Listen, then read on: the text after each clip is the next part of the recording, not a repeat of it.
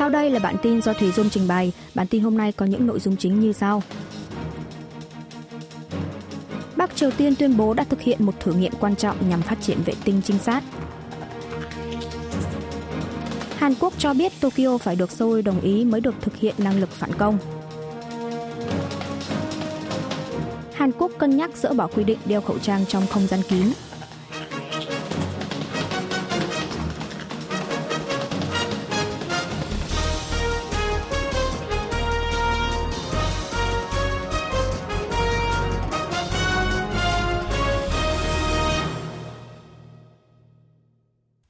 Triều Tiên tuyên bố đã thực hiện một thử nghiệm quan trọng nhằm phát triển vệ tinh trinh sát. Hãng thông tấn Trung ương Triều Tiên KCNA ngày 19 tháng 12 công bố hình ảnh trong vụ phóng tên lửa đạn đạo tầm trung mà nước này phóng một ngày trước. KCNA dẫn lời của người phát ngôn Cục Phát triển Vũ trụ Quốc gia tuyên bố đã tiến hành một vụ thử nghiệm quan trọng nhằm phát triển vệ tinh trinh sát tại bãi phóng vệ tinh khu vực biển Tây. Một điểm đáng chú ý là lần này, Bắc Triều Tiên công bố cả bức ảnh trắng đen chụp khu vực thủ đô Seoul và thành phố Incheon từ trên không trung. Trong đó nhìn rõ cả Yeouido, quận Yongtungpo, Seoul và thành phố quốc tế Songdo thuộc Incheon, đô thị được Hàn Quốc lấn biển xây dựng.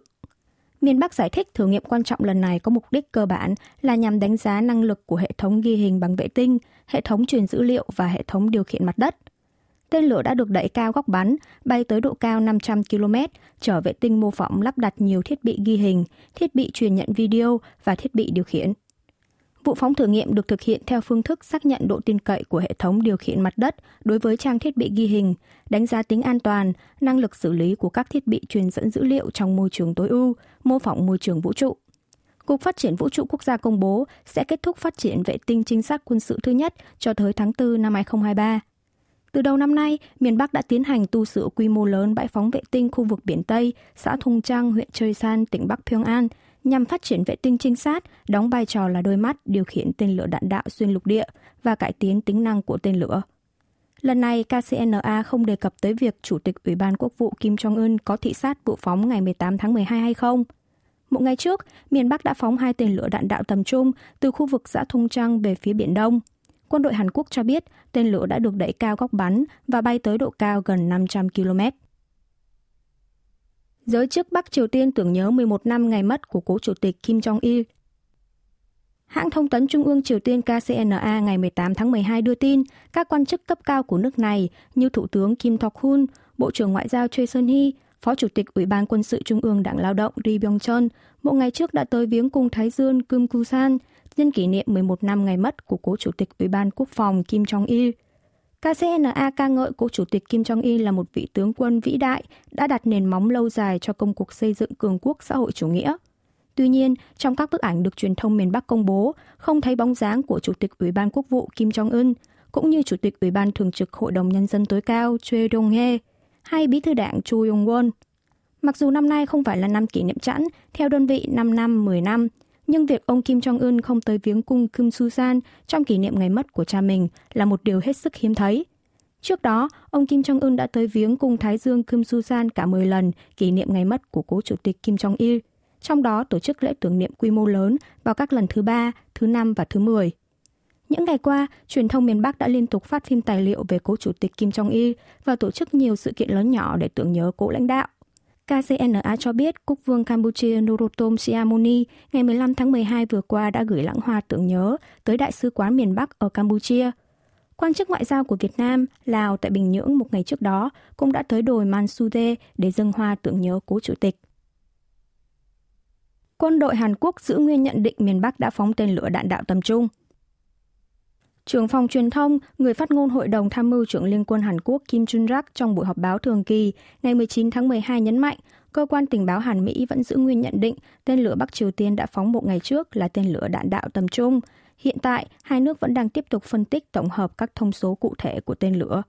Trước đó, Hội đồng Tham mưu trưởng Liên quân Hàn Quốc công bố miền Bắc đã phóng hai tên lửa đạn đạo tầm trung và tên lửa đã đạt tới độ cao 500 km, còn lại không công bố các thông số cụ thể khác – như vận tốc tối đa và tầm bắn của tên lửa như trong thời gian qua.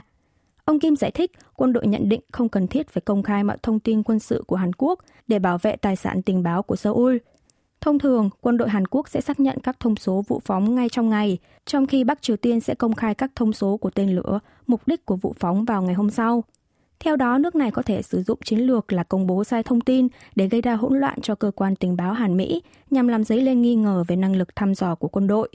Có ý kiến cho rằng chính phủ đương nhiệm của Tổng thống Yoon song yeol đã thay đổi hẳn đường lối, hạn chế công khai thông tin về động thái của tên lửa miền Bắc so với chính quyền tiền nhiệm. Trong khi đó, phía quân đội Nhật Bản lại đưa ra nhận định rằng tầm bắn của tên lửa Bắc Triều Tiên đạt 500 km, chứ không phải độ cao như phía Hàn Quốc công bố.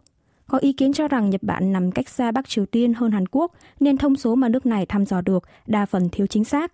Tuy nhiên, chính phủ Nhật Bản vẫn đang duy trì đường lối công bố các thông số thăm dò được về tên lửa của miền Bắc, nhằm công khai thông tin và bảo vệ người dân đối lập với đường lối của Hàn Quốc. Hàn Quốc cho biết Tokyo phải được Seoul đồng ý mới được thực hiện năng lực phản công. Vào ngày 16 tháng 12 vừa qua, nội các chính phủ Thủ tướng Nhật Bản Kishida Fumio đã thông qua dự thảo sửa đổi chiến lược an ninh quốc gia, lần sửa đổi đầu tiên trong vòng 10 năm kể từ năm 2013. Trong đó, Tokyo nêu rõ nước này có thể phản công vào khu vực của quân địch như một biện pháp tự vệ tối thiểu cần thiết để ngăn chặn cuộc tấn công vào nước Nhật. Nội dung sửa đổi này được coi là một bước ngoặt lịch sử trong chính sách an ninh của Nhật Bản, cho phép Tokyo sở hữu năng lực tấn công thay vì chỉ được phép phòng thủ suốt hơn 70 năm qua, kể từ sau khi nước này bại trận trong chiến tranh Thái Bình Dương. Ngay lập tức, Bộ Ngoại giao Hàn Quốc đã đưa ra lập trường rằng đối với những vấn đề ảnh hưởng nghiêm trọng tới an ninh bán đảo Hàn Quốc và lợi ích quốc gia của Seoul, Tokyo nhất định phải thảo luận chặt chẽ và được Hàn Quốc đồng ý trước. Bộ Ngoại giao cũng chú ý tới một điểm rằng thông qua việc sửa đổi lần này, Nhật Bản có thể thực hiện năng lực phản công trong các điều kiện nghiêm ngặt mà không hề sửa đổi khái niệm chuyên phòng thủ trong hiến pháp. Nội dung này được phân tích là nhằm hối thúc Tokyo thực hiện chính sách phòng thủ đảm bảo không làm lung lay nền tảng hiến pháp hòa bình của nước này. Trong khi đó, quân đội Hàn Quốc cũng nhấn mạnh rằng nếu Nhật Bản muốn tấn công Bắc Triều Tiên trong các trường hợp khẩn cấp thì phải được sự đồng ý của chính phủ Hàn Quốc. Theo hiến pháp Hàn Quốc, Bắc Triều Tiên cũng là lãnh thổ của Hàn Quốc, nên nếu Nhật Bản tấn công hay điều động nguồn lực chiến đấu tới miền Bắc thì phải được sự phê chuẩn của Hàn Quốc. Giới nghiên cứu trong nước đang cho rằng sự đối phó của chính phủ trong vấn đề này còn nhiều thiếu sót do chính quyền đảng cầm quyền dân chủ tự do của Nhật Bản đã liên tục xúc tiến thay đổi chính sách an ninh suốt thời gian qua, trong khi Hàn Quốc lại tập trung vào giải quyết các vấn đề quá khứ như vấn đề bồi thường cho nạn nhân cưỡng ép lao động thời chiến. Mặt khác, chính phủ Hàn Quốc cũng phản đối gay gắt lập luận của Nhật Bản về chủ quyền đảo Tokyo của Hàn Quốc trong văn kiện an ninh. Bộ Ngoại giao và Bộ Quốc phòng Hàn Quốc đã triệu tập công sứ và viên chức chuyên trách về phòng thủ tại Đại sứ quán Nhật Bản ở Seoul để yêu cầu Tokyo xóa ngay các nội dung liên quan trong văn kiện mà nước này mới công bố. Hàn Quốc cân nhắc dỡ bỏ quy định đeo khẩu trang trong không gian kín. Chính phủ Hàn Quốc đang tiếp tục các buổi thảo luận để xem xét phương án dỡ bỏ dần dần quy định đeo khẩu trang trong không gian kín. Dự kiến, hướng dẫn mới về việc cho phép tháo khẩu trang sẽ được công bố vào ngày 23 tháng 12. Tại các nơi công cộng đông người như ga Seoul, có thể dễ dàng bắt gặp những người dân không đeo khẩu trang hoặc đeo nhưng lại kéo khẩu trang xuống cằm. Thậm chí cũng sẽ nhìn thấy những người bỏ hẳn khẩu trang tại các quán ăn hoặc quán cà phê.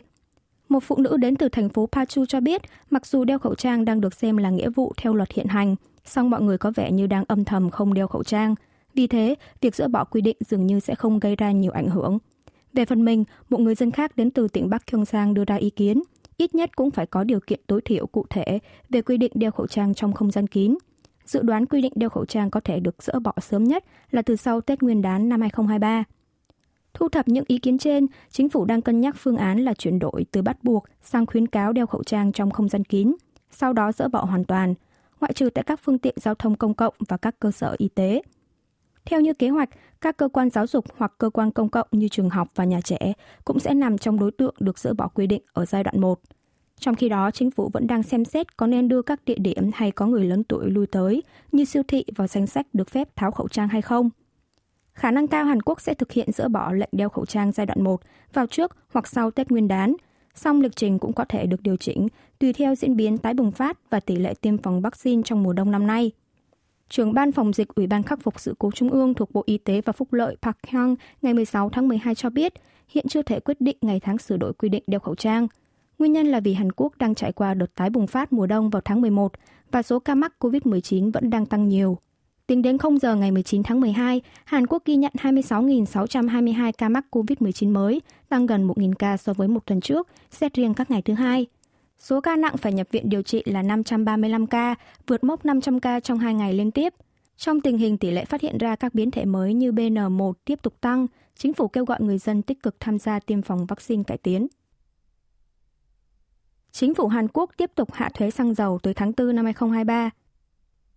Chính phủ Hàn Quốc ngày 19 tháng 12 công bố quyết định tiếp tục hạ thuế xăng dầu cho tới hết tháng 4 năm sau, thay vì hết hạn vào cuối năm nay.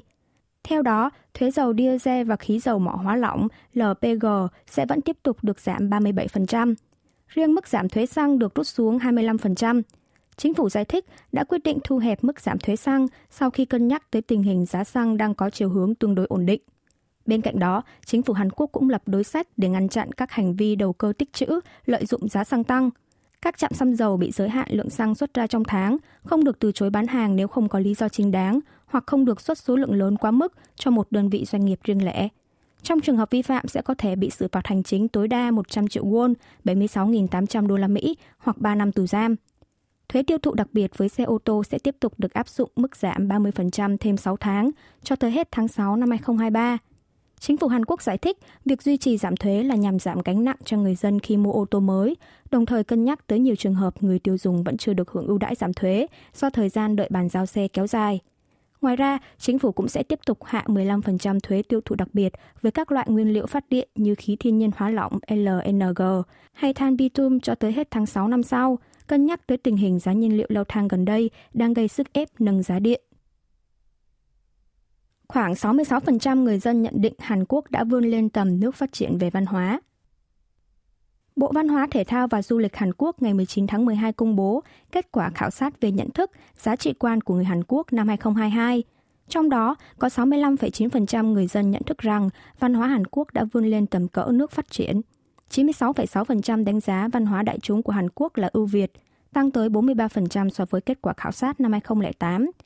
95,1% đánh giá văn hóa truyền thống của Hàn Quốc là ưu việt, 89,8% cảm thấy tự hào vì là người Hàn Quốc, 90,4% đánh giá Hàn Quốc là quốc gia đáng sống và 85% tự hào về lịch sử Hàn Quốc.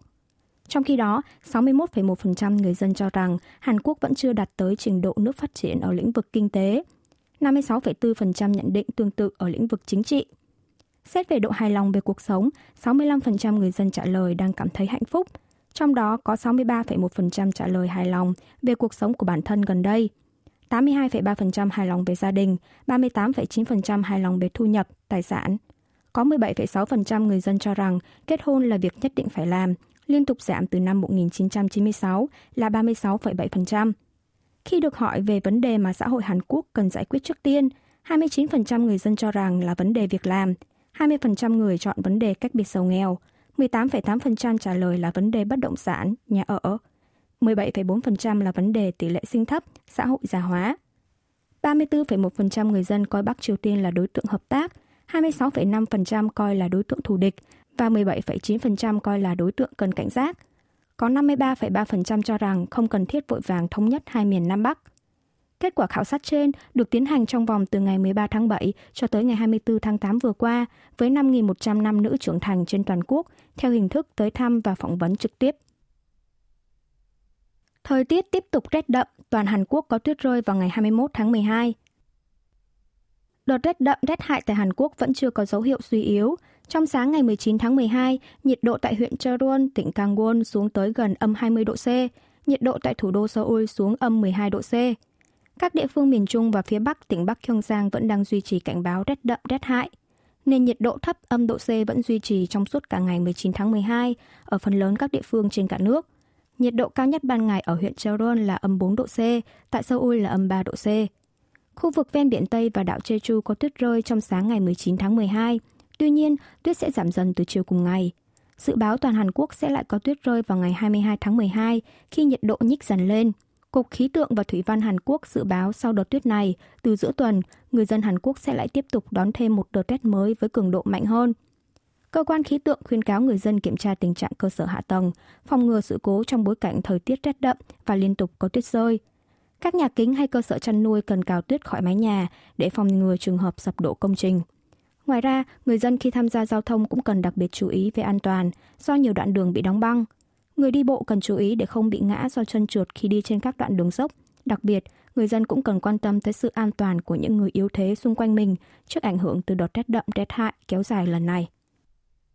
Quý vị và các bạn vừa nghe xong bản tin của Đài Phát thanh Quốc tế Hàn Quốc KBS World Radio